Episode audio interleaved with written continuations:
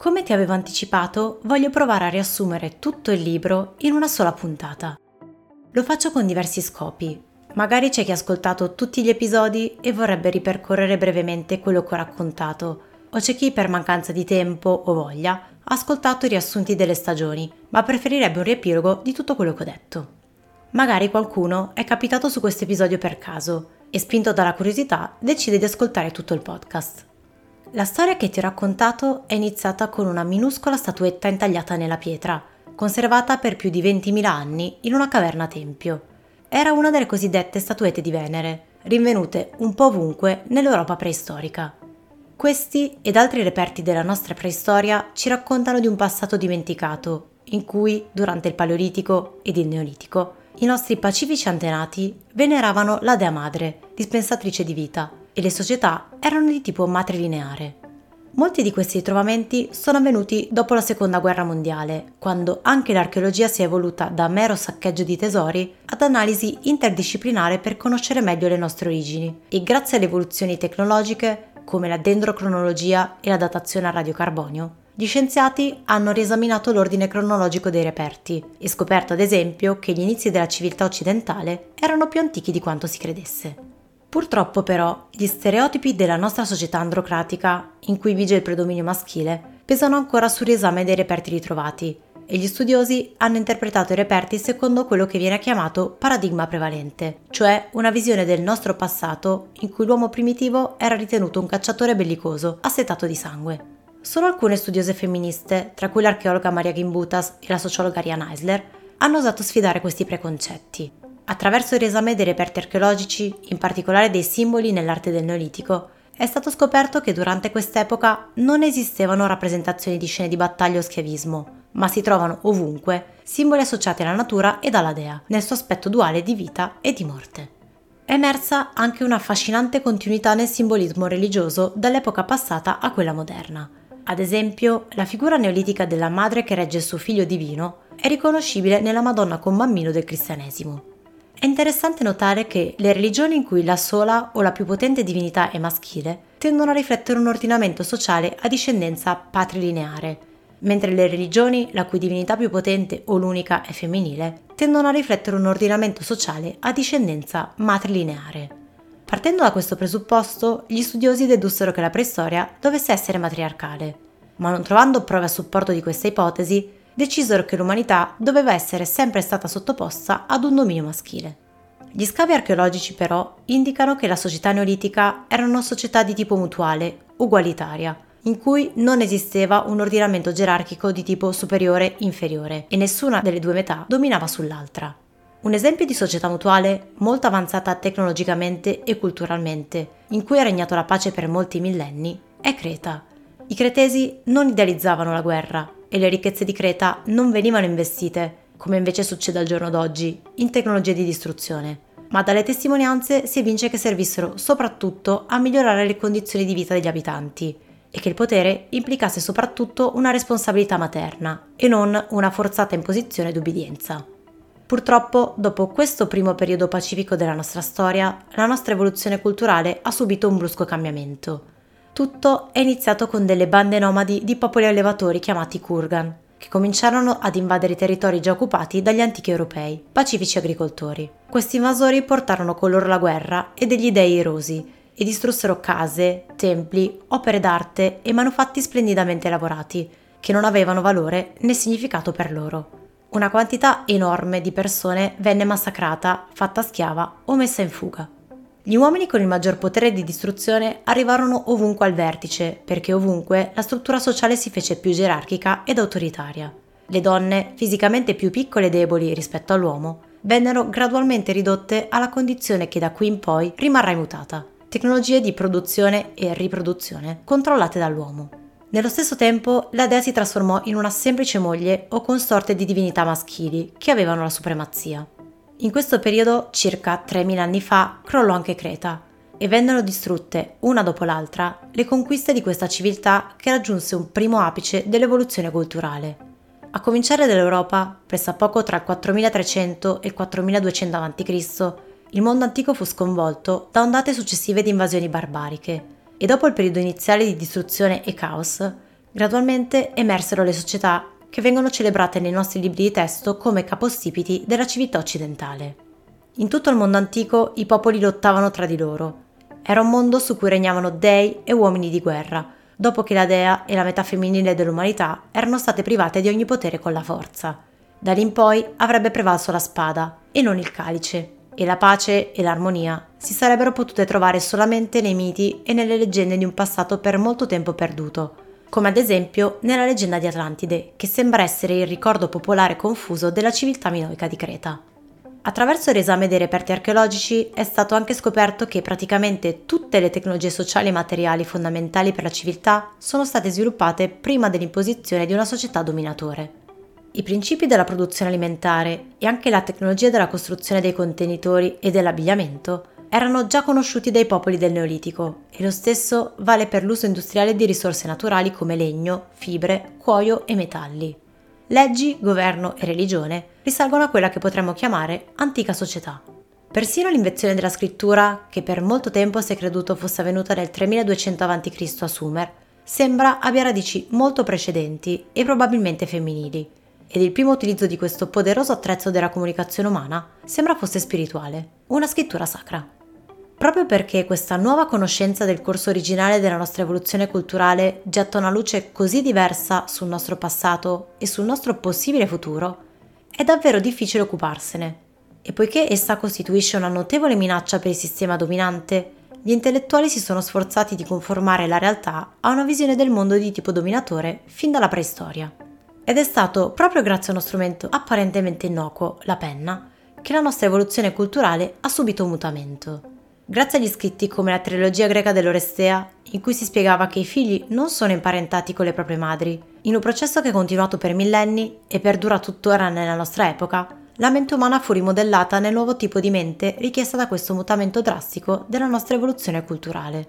Ciò comportò un'enorme distruzione materiale e spirituale, e quelli che non concepivano la realtà nel modo prescritto vennero uccisi o convertiti. Per millenni uno degli strumenti più importanti del condizionamento sociale fu l'educazione spirituale, compiuta dagli antichi sacerdoti che erano parte integrante del potere statale. I sacerdoti che avevano diffuso la convinzione che quanto sostenevano era il verbo divino, la parola di Dio, che era stata trasmessa loro magicamente, erano spalleggiati da eserciti, tribunali e boia. Come ormai ampiamente documentato dai ricercatori biblici, la Bibbia è un lavoro di rappezzatura, e ciò spiega perché, nonostante i tentativi di dare un'impressione di unità, nella Bibbia ci sono tante contraddizioni e discordanze interne. Un esempio molto noto sono i due racconti di come Dio ha creato gli esseri umani nel primo capitolo della Genesi. Il primo racconto dice che la donna e l'uomo erano creazioni divine simultanee. Il secondo racconta che Eva fu creata da una costola di Adamo dopo un ripensamento. A volte lo scontro tra vecchie e nuove norme è palese, come nel racconto della prima coppia umana, ma più spesso il conflitto tra vecchio e nuovo è meno evidente. Ad esempio, il ruolo svolto dal serpente nella cacciata dal paradiso terrestre acquista un senso solo nel contesto della realtà precedente, in cui esso era uno dei simboli principali della dea. Diretta al primo pubblico della Bibbia, il popolo di Canaan, le orribili conseguenze della disobbedienza di Eva agli ordini di Geova erano più che una semplice allegoria sulla colpevolezza dell'umanità, erano un chiaro monito a evitare il culto della dea, che ancora resisteva. Inoltre, simbolicamente, l'assenza della dea dalle sacre scritture, ufficialmente approvate, significava la mancanza di un potere divino che proteggesse le donne e le vendicasse per i torti subiti dall'uomo. Secondo la teoria dei sistemi, non è una coincidenza che nell'Antico Testamento le donne fossero escluse dal loro precedente ufficio di sacerdotesse, perché in questo modo le leggi religiose che ora governavano la società venivano fatte esclusivamente dagli uomini. Sia l'autoritarismo che il dominio maschile venivano ampiamente giustificati con gli stessi precetti che i moderni totalitaristi continuano a predicare ai loro seguaci. Non pensate, accettate ciò che è, accettate ciò che l'autorità dice che è vero. Soprattutto non usate la vostra intelligenza, i poteri della vostra mente per farci domande o ricercare una libera conoscenza, perché se lo fate, la vostra punizione sarà davvero orribile. Tuttavia, quando riconsideriamo la storia, persino quella raccontata da storici, filosofi e sacerdoti a servizio dei loro potenti signori, troviamo l'anticamente, la prima mente dell'umanità che lotta per riaffermarsi. La grande dea non è del tutto scomparsa e il suo culto non è mai stato del tutto soffocato. Anche Gesù è figlio di una madre divina. Nel pantheon ufficiale cristiano però l'unica donna è anche l'unico personaggio mortale e la figura mitica centrale di questa religione è la crocifissione di Gesù. Le immagini religiose non mettono più in rilievo i poteri della dea che danno la vita, la sostengono e la rigenerano, ma ormai la mente delle persone è posseduta dal tema dominante dell'esaltazione della pena, della sofferenza e della morte. Abbiamo quindi visto che le antiche radici della civiltà non furono mai estirpate, ma si andava perdendo sempre più la consapevolezza che il problema di fondo era la strutturazione dei rapporti umani secondo gerarchie rigide basate sulla forza. La trasformazione della realtà era stata compiuta così bene che questo fatto apparentemente ovvio venne nel corso del tempo quasi totalmente occultato e persino le nostre complesse lingue moderne non comprendono parole di genere atte a descrivere la profonda differenza tra quelle che abbiamo fin qui definito società di tipo mutuale e dominatore. È stato necessario quindi introdurre delle parole nuove, tra cui androcrazia, come termine più preciso per descrivere un sistema sociale retto da uomini con la forza o con la minaccia di essa, ed un neologismo coniato da Rian Eisler, Gilania, per poter descrivere l'alternativa alla supremazia di una metà dell'umanità sull'altra. Dopo aver esaminato l'antica Grecia, ci siamo resi conto che le cose più belle di questa notevole civiltà possono essere fatte risalire all'era precedente, quando esisteva il culto della dea, mentre la causa di alcune arretratezze culturali dei greci era la sovrapposizione della struttura androcratica al precedente ordinamento più egualitario e pacifico. Questo portò al paradosso di una democrazia che però escludeva la maggior parte della popolazione. Nella società greca esisteva un attivismo contro la guerra da parte delle donne, che venne ridicolizzato in alcune commedie dell'epoca, tra cui la Lisistrata di Aristofane. Non solo le donne, ma anche gli uomini in passato hanno combattuto per una società più giusta, uno tra tutti Gesù, che predicava l'amore universale e proclamava l'uguaglianza spirituale di tutti gli esseri umani. Anche se l'esistenza storica di Gesù non è dimostrata, grazie ai Vangeli gnostici ritrovati nel 1945 sappiamo che esistevano delle antiche società cristiane, che venivano definite eretiche dai cristiani androcratici, che osservavano scrupolosamente gli insegnamenti di Gesù sull'uguaglianza spirituale e ammettevano le donne nella loro classe dirigente. Questi primi cristiani costituivano una minaccia per il potere crescente dei padri della Chiesa e le loro idee erano anche una sfida diretta alla famiglia dominata dal maschio, perché un'altra caratteristica di alcuni di questi gruppi gnostici era il modo poco ortodosso in cui descrivevano la Sacra Famiglia, dato che pregavano rivolgendosi sia ad un padre che a una madre divini. Se consideriamo gli anni immediatamente precedenti e quelli immediatamente successivi alla morte di Gesù, nella prospettiva di un conflitto in atto tra Gilania e Androcrazia, scopriamo che questo era un periodo, proprio come il nostro, di forte rinascita gilanica. È proprio durante tali periodi di disgregazione sociale che fluttuazioni inizialmente trascurabili possono portare alle trasformazioni dei sistemi. Queste fluttuazioni storiche seguono uno schema. I periodi di guerra sono anche quelli di maggior autoritarismo, mentre quelli più pacifici sono solitamente quelli di maggior uguaglianza e possono essere anche periodi di evoluzione culturale e di grande creatività. Se le fluttuazioni si diffondono, appaiono punti di biforcazione critici, che sono tracciati di possibili trasformazioni dei sistemi e non si può più prevedere quale ramo o futuro verrà scelto. Le oscillazioni storiche da atteggiamenti sessualmente tolleranti ad atteggiamenti sessualmente repressivi sono la causa dell'alternanza di periodi più liberi e creativi e periodi più autoritari e meno creativi, quindi tra periodi gilanici e androcratici. Iniziamo quindi a capire che i periodi di guerra e di repressione si possono prevedere in base all'indebolimento dei valori gilanici di affiliazione o di unione e al contemporaneo rafforzamento dei valori androcratici di potere aggressivo o di gerarchizzazione sostenuta dalla forza. Inoltre, gli storici hanno cominciato a riconoscere anche che la documentazione della storia è stata molto selettiva ed è per questo che la maggior parte delle persone istruite senta tuttora credere che siano esistite donne di un certo peso nella storia e che una forza tanto marginale non fu solo basilare nel nostro passato, ma potrebbe esserlo per il nostro futuro. Se procediamo nell'analisi della storia moderna secondo la prospettiva del conflitto fondamentale tra androcrazia e Gilania, l'apparizione delle ideologie progressiste moderne assume un nuovo significato molto più promettente. La replicazione di idee quali uguaglianza e libertà, nate durante l'illuminismo, portò gradualmente alla formulazione di nuove concezioni del mondo, e queste idee gilaniche sono servite come nuclei per la formazione di nuovi sistemi di idee o di ideologie, che hanno messo in discussione un mondo piramidale retto al vertice da un dio maschile, con uomini, donne, bambini e da ultimo il resto della natura, in un ordine dominatore discendente. Durante il XVIII secolo nacquero le ideologie progressiste quali capitalismo, socialismo e comunismo, che, anche se diedero un impulso a nuove forme politiche socialmente più responsabili, continuavano a mantenere una forte componente androcratica. Nel corso del XIX e XX secolo emersero anche altre moderne ideologie umanistiche, come ad esempio anarchia, pacifismo, ambientalismo, che però non evidenziavano il fatto che nel cuore del mostro c'era un modello della specie umana in cui il maschio è dominatore e la donna è dominata. La sola ideologia che sfida frontalmente questo modello dei rapporti umani, oltre che quello di gerarchizzazione basata sulla violenza, è il femminismo.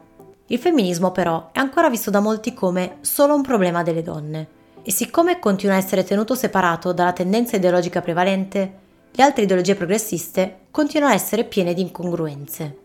Fino a quando non riusciremo a renderci conto della contraddizione tra una società ugualitaria e una disuguaglianza tra le due metà dell'umanità, sarà come se fossimo privi della ragione. Il fermento della nostra epoca, un periodo di cambiamenti tecnologici senza precedenti, offre l'opportunità di un mutamento sociale e potenzialmente di una fondamentale trasformazione della società. Un rapido mutamento tecnologico crea instabilità sociale e, come dimostra la teoria della trasformazione, quando si verificano stati di instabilità può effettuarsi un cambiamento di sistema. Uno dei primi scenari di cui ti ho parlato è quello di un possibile crollo nella nostra evoluzione, se non riusciamo ad interpretare correttamente le informazioni che ci arrivano dal nostro sistema globale, che sta cominciando a crollare, in particolare a causa dell'esplosione demografica. Dietro a tutti i problemi ecologici, sociali e politici del nostro tempo c'è la pressione di un numero sempre maggiore di persone su un territorio e su risorse limitate e ci sono le tensioni sempre più acute alimentate dai loro bisogni e dalle loro aspirazioni. Dare la massima priorità alla libertà riproduttiva e all'uguaglianza per le donne è l'unica alternativa per arrestare l'esplosione demografica, ma questo equivarrebbe a trasformare una società dominatore in una società mutuale. E per la mente androcratica, la mente di tanti dei nostri capi di Stato in tutto il mondo, ciò non è concepibile.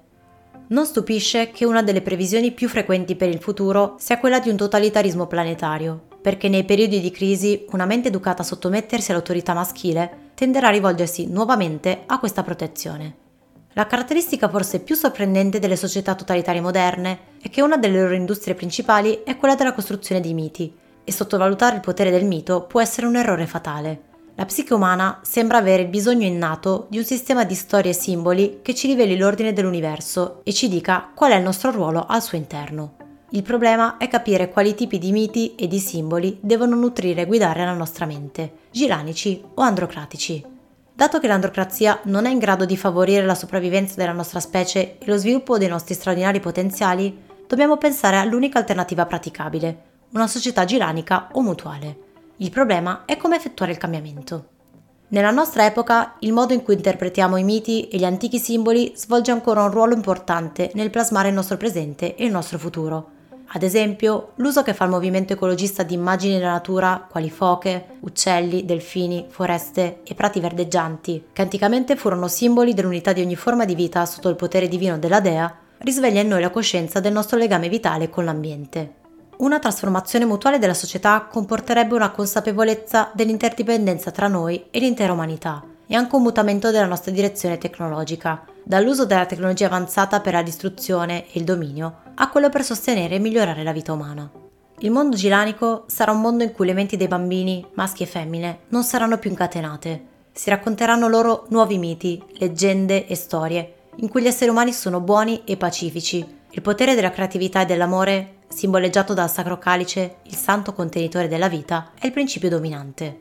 In questo mondo giranico il nostro slancio verso giustizia, uguaglianza e libertà, la nostra sete di conoscenza e di illuminazione spirituale, il nostro anelito per l'amore e la bellezza saranno alla fine liberati e sia gli uomini che le donne finalmente scopriranno cosa può significare vivere come esseri umani.